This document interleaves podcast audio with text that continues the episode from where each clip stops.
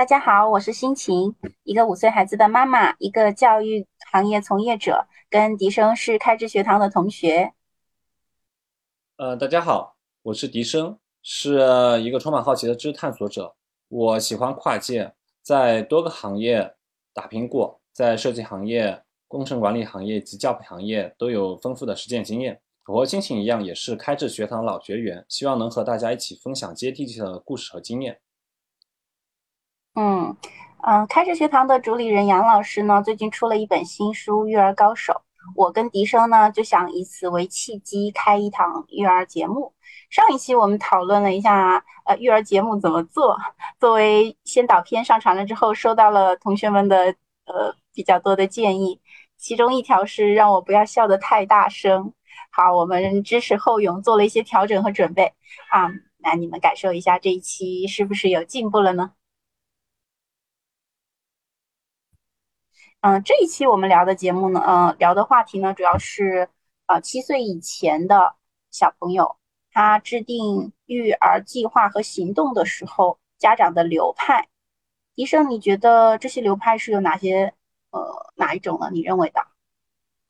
呃，我自己因为曾经在嗯教育行业也做过几年，然后作为其中的一个管理人员，其实也是看到了。呃，一些现象，当然，呃，像这种育儿流派的话，其实，在我们的平常接触的社交媒体里面讨论的也比较多。当然，我现在作为一个曾经的从业者，就是大概先和大家呃讲几种吧。首先一种呢，就是所谓的鸡娃派。有鸡娃派呢，他们很明显就是愿意为了孩子付出他们的一切。我觉得他们可能就是呃最大的一个特征就是比较焦虑，因为他们会会觉得。孩子一定要赢在起跑线，那么，呃，从孩子出生开始，他们就要为他们做好一切准备，给他们提供一切，呃，好的条件，让他们在，呃，进入学校或者说以后步入社会都能有更好的发展前景。所以我会发现，像我自己在培训期的时候，会碰到有些家长，他们给孩子报的班就会特别特别多，就是其实已经是说超出了一个。呃，孩子正常的能够承受的一个范围啊，这是其中一种。那另外一种呢，就是可能相对比较佛系一点的家长了。呃，就是有些家长可能他们觉得要给孩子呃提供比较好的童年时光，对吧？一定要让他们快乐成长。所以就是虽然也会给他们报班，但是抱着说让他们去玩一下的心态。这两种其实是我作为一个培训机构的管理人员是看到比较多的。嗯，据我所知，像那个鸡娃派，我有一个朋友的朋友，他一个呃，他的孩子啊，他一个星期给他报了二十节的培训班，然后二十节的培训班，这个体量还真的是挺大的啊，就是好像，嗯，一个星期一一一般放学之后一天最多是可以上几节课来着？上上三节课对吧？差不多。然后。哦，然后周六周日一天是上午两节，下下午两节，一天最多是八节，然后加晚上什么的。然后他这报了二十六节，真的二最多是可以报二十六节，好像就是有一个家长曾经计算过，就是最多最多是可以报二十六节的。然后他们家报了二十节，然后好像其实像佛系的那种，嗯，我知道的家长他也会报。报班，但是他们鸡娃派他可能会更偏报报那种补习班，就像什么呃数学班呀，然后英语班呀，呃，然后那种就是语文班这种类似的班级，包括甚至是他们报的体育运动都是跳绳的那种，就是会考试的那种班。但是佛系的呢，他们可能就是嗯唱唱跳跳班呀什么的，然后更多的就是说自由自在的玩耍，对吧？你觉得他们为什么会呃，就是这种流派为什么会有这种现象呢？呃，我觉得啊，就是，嗯，像基娃派的话，其实我觉得一方面来说是可能这个社会媒介它一直在宣扬所谓的这种一定要年轻有为，甚至年少有为，同时它在不断制造这种育儿焦虑嘛，因为我们会发现说。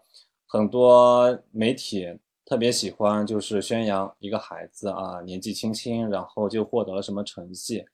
那同时像有的时候学校，嗯，或者说其他你身边那父母身边的朋友，他们也会跟你说啊，一定要从小给他报什么什么样的班，然后上怎样的学校，对吧？你要去买学区房，这为什么呢？都是为了说孩子以后他能够获得更好的那个成长基础。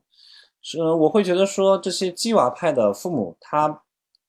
的确把一切都倾注在了孩子身上，就相当于是有一个标语，我觉得就是为他们而生的，就是说一切为了孩子，为了孩子一切。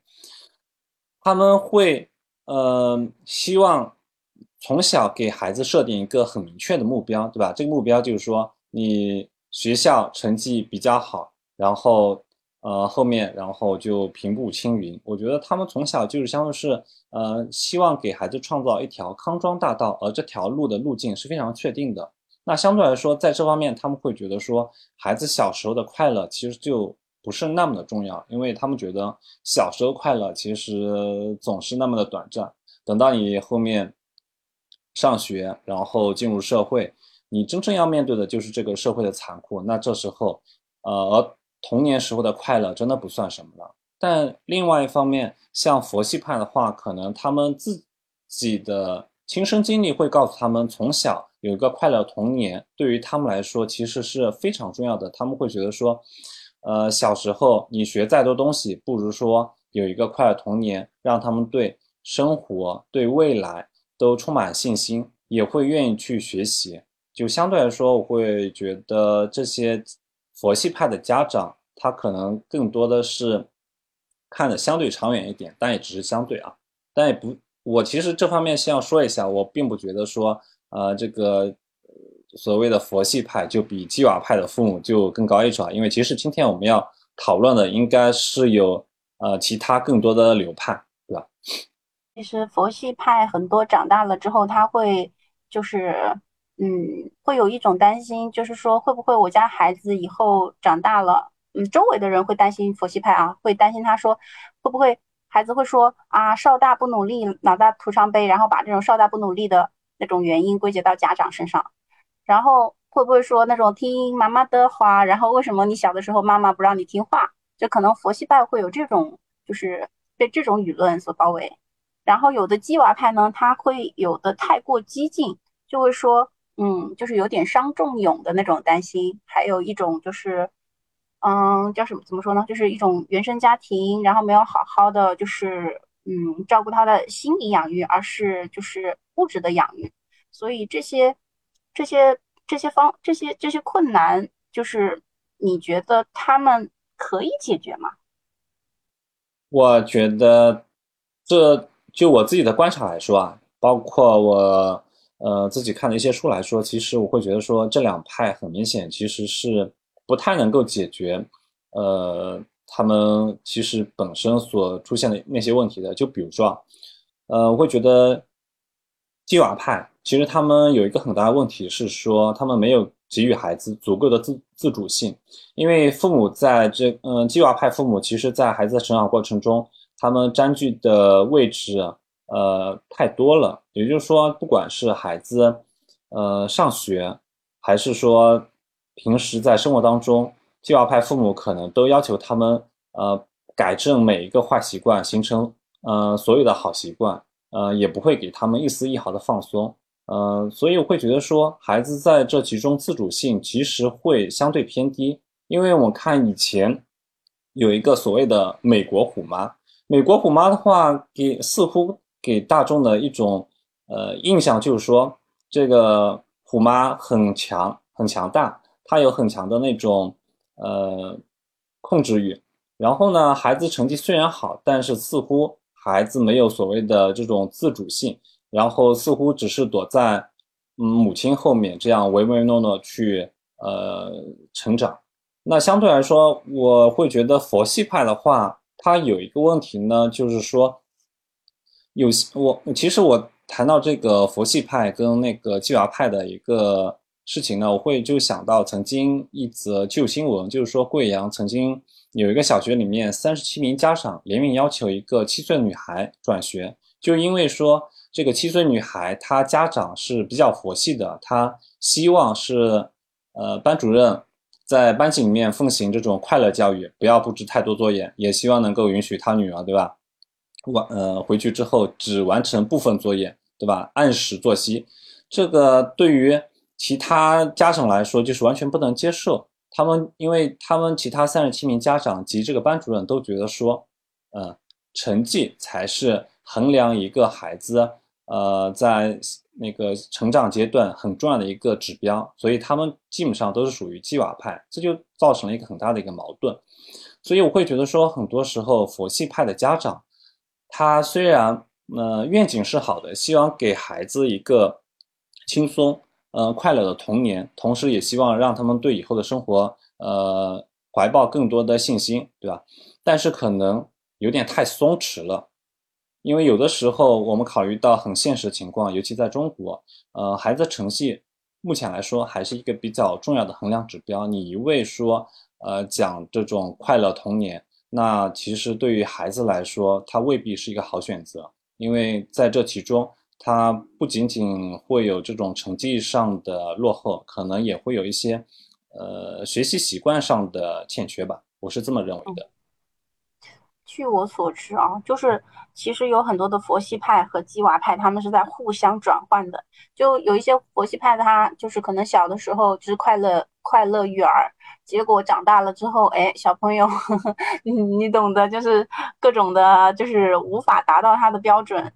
然后被老师、被社会、被被被被被叫什么来着？被学校毒打，然后就开始疯狂鸡娃。我认识一个家长就是这样的，就上小学二年级之前就是全纯佛系，然后二年级就疯狂补课。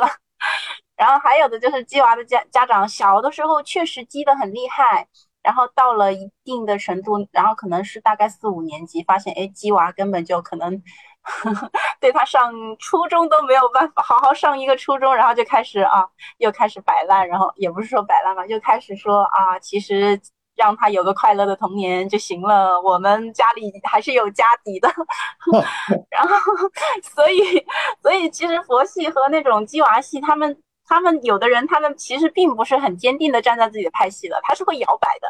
然后这种。这种还算是比较坚定的，就是他在这个阵营站了几年，然后他才骑墙到另外一个阵营。还有的家长，他是我见过的啊，是我我我我的朋友的，我有我有一个朋友的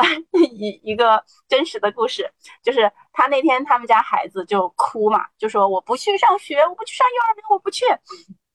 哎，好像不是不是不是不是不是幼儿园，好像是机构还是什么的，然后说。呃，他妈妈就说啊，看我们家孩子哭这么伤心，那就请假吧。然后一请完假的当天下午，就看到他们的老师发了一条朋友圈：今天你的孩子哭了，你说你可以不用上课，明天你要来问我为什么孩子考不上大学，我只能叉叉叉。然后他当场就说啊，天呐天呐天呐！然后当场下午就把孩子送过去了，就是。就是就是很多时候，有的家长他特别容易受周围的一些嗯各种的引诱吧，算是引诱吗？这个诱导，我觉得算是影响吧。哦，他就会很容易被周围的声音所影响。然后，但是其实你上不上，他考上大学与你上不上这一节课，真的不一定是有关系的。就是就是。啊，嗯，怎么怎么怎么去表述呢？我觉得就是星星，你刚刚说的这个，呃，我觉得挺好的，因为他确实我们可以称之为他是所谓的摇摆派，因为摇摆派就很多时候你会觉得说，他有点审时度势，当然这个审时度势我们要加个双引号，他似乎是要。根据这个自己娃的不同情况去制定他自己的规则，对吧？有可能他觉得，嗯，一开始佛系一点无所谓，结果后来发现太佛系了，结果结果孩子不太给力，然后他觉得不行，我得激娃一下了。然后可能到后来发现孩子这个情况又趋于稳定了，他觉得 OK，我又可以佛一下了。我觉得他自己在进行不断调节，当然。我想问一下，心情，你会觉得这种摇摆派好吗？这种摇摆派，我觉得它要基于什么摇摆？其实像我们之前也都提过嘛，其实嗯，我们是更倾向于就是像就是呃以研究成果和儿童发展的规律来制定计划的派系。他的行为看上去好像是摇摆派，说哎我今天呃不上课了，然后明天又上课了，啊看上去好像是摇摆，但是他没有基于儿童发展的他的既有的规律和当场的情景来决定的话，那我觉得他算是摇摆的。但是如果确实是根据当时的状况，然后结合了小朋友，比如说小朋友两岁的时候是一个什么样的状况，小朋友十二岁的时候又是一个什么状况，你不可能说两岁的小孩我不去上课，跟十二岁的小孩不去上课是一样的，对吧？他肯定是有区别的嘛。那么，嗯，那就根据他这个时候发展规律，他是顺应这个时候发展的规律的，那么我觉得他就不是一个骑墙派，他是一个很理智的科学派。好。你这边我感觉又新引入了一个派系，所谓的科学派。当然，我会觉得说，其实，呃，我们这边定义的摇摆派，当然也就是我们这边，呃，自自行定义的一个派系了。因为我会觉得说，呃，刚刚心情其实分析的已经很全面了，我只是补充一点，因为像，呃，摇摆派，呃，你只是说，嗯，孩子，你觉得孩子现在成绩不太好了，或者说。他的状态不太行了，然后你去赶紧激娃一下，去，呃，这种似乎有一种亡羊补牢的心态的话，我觉得其实这种方式不确实不是非常好吧，因为，嗯，就相当于是你对孩子的这种教育的原则方针其实是一直在变化的。那对于孩子来说，其实他也似乎一直要在，呃，这个过程当中不断适应。就是有一个这种切换，这种自我适应的一种切换吧。我觉得可能对于孩子来说，这个过程也是有点煎熬吧，因为他会觉得说，以前爸妈对我挺松的，突然之间怎么勒得这么紧？然后你说成绩稳定之后吧，结果父母又对我好像比较松弛了。然后那我这时候是不是也可以松弛了一下呢？其实这样子的话，我觉得孩子本身这种适应性，呃，这种。一松一紧，一松一紧状态未必是那么的好的。嗯，其实我特别喜欢一个作者啊，也是另外一个作者，他叫陈星，他写了一本书叫《养育的选择》。他当时的他他就非常非常的淡定，他是一个那个博士嘛，然后去学学儿童发展的。他家小朋友在满月的时候，就他发现他是越来越爱哭的，然后他怎么办呢？嗯，就是他没有怎么办？他去安慰他的家人说：“哎，他们家小孩现在爱哭是正常的。然后四到六个月的时候，小朋友会越来越爱哭。然后到几个月、几个月的时候，小朋友哎他就不会哭了。然后就是他内心很笃定的知道，就是儿童发展它是有一定的规律的。他到了什么时候，他会有一个什么样的现象？然后如果这个现象是正常的，大概率发生的话。”那么你就不用去为这个所发愁。像以前的时候，很多呃，就是最近几年可能会比较流行那种，就是 trouble two，就是可怕的两岁。但是在可怕的两岁这一个概念出现之前，很多人会认为说，我们家小孩儿就是两岁的小孩儿，为什么现在脾气变得这么大？我应该要就是训斥他，还是要怎么样怎么样去呃操控他，才能够让他不会这样发脾气呢？但是其实 trouble two 这个概念被普及之后，大家都知道哦，两岁的孩子他在这个阶段他有一个自主意识的萌发，那么嗯，大家都不会对此感觉到焦虑了，然后这个就会嗯缓解很多很多人的一个呃怎么说呢？缓解很多人的焦虑了。焦虑是的，对。那陈星老师毫无疑问，我觉得他肯定是属于所谓的科学派了，对吧？嗯。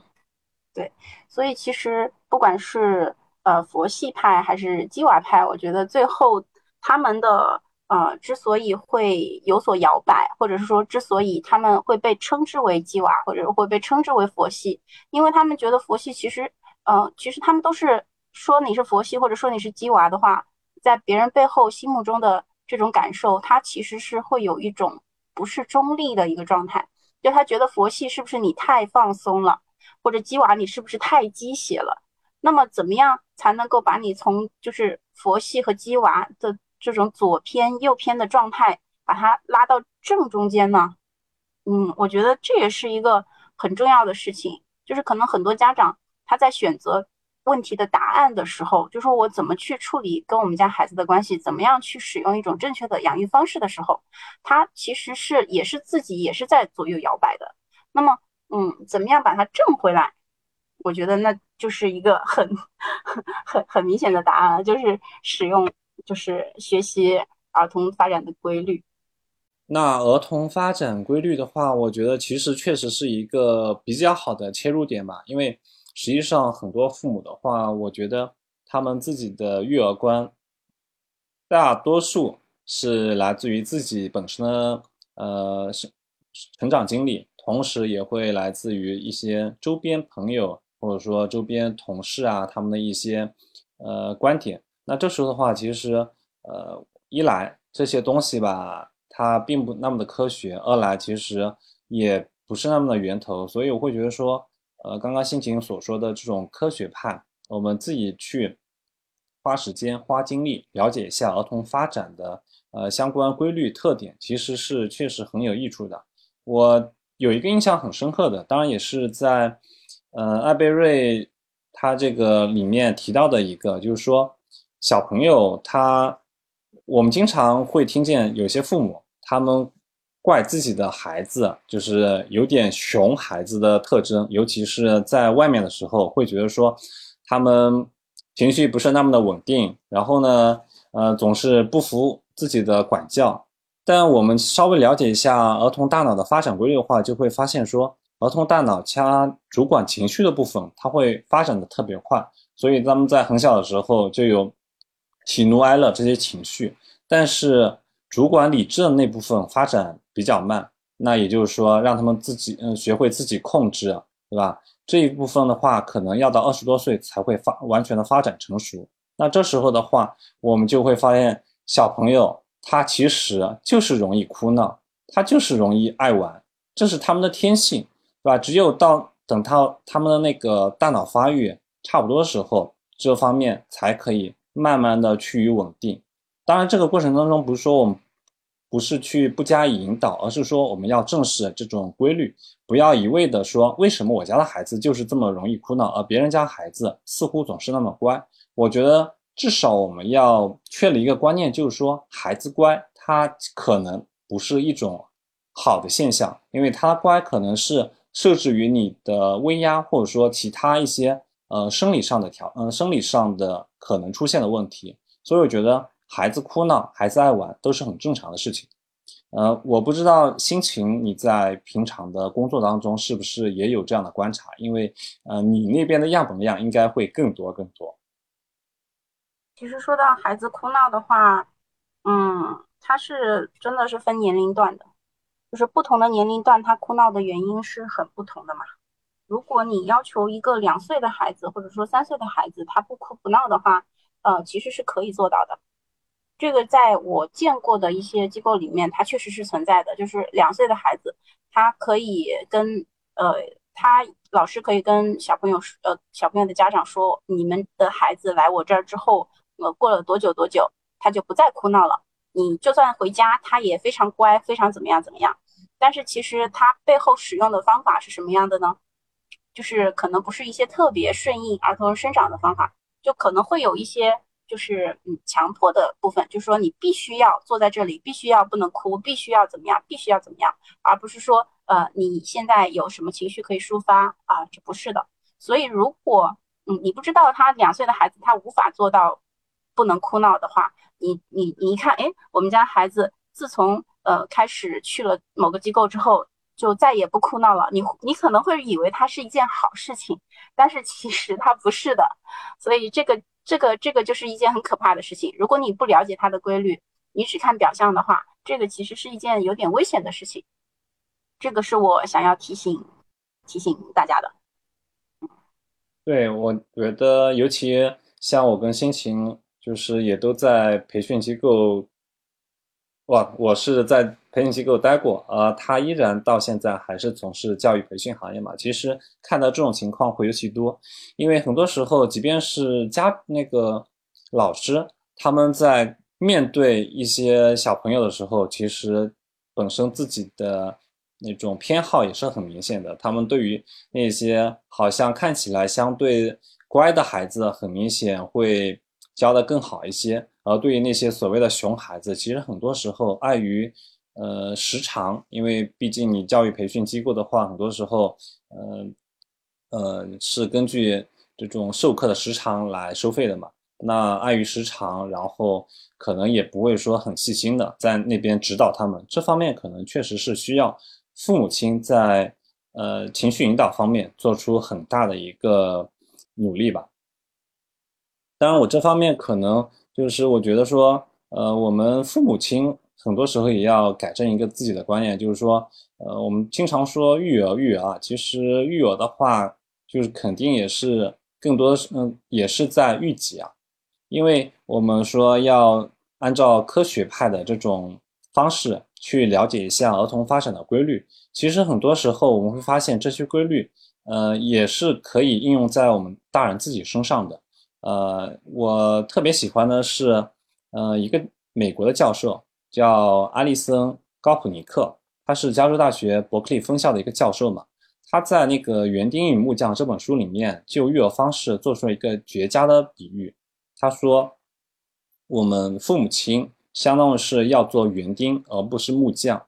因为做木匠的话，就相当于是你按照你自己心目中的呃形象去雕刻孩子，然后希望他以后长成什么样。但实际上，孩子的话，他是一棵小苗，我们作为一个园丁，其实只能给他提供土壤、水分以及阳光。那至于他以后能够成长成什么样子，其实我们是。”没法呃做出很确定的呃想象的，我们只能说呃给予充足的关爱，然后他然后让他们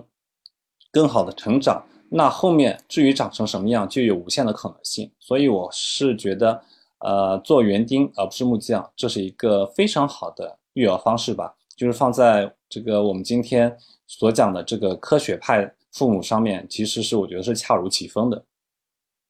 嗯，我觉得是的，我也很喜欢《园丁与木匠》这本书。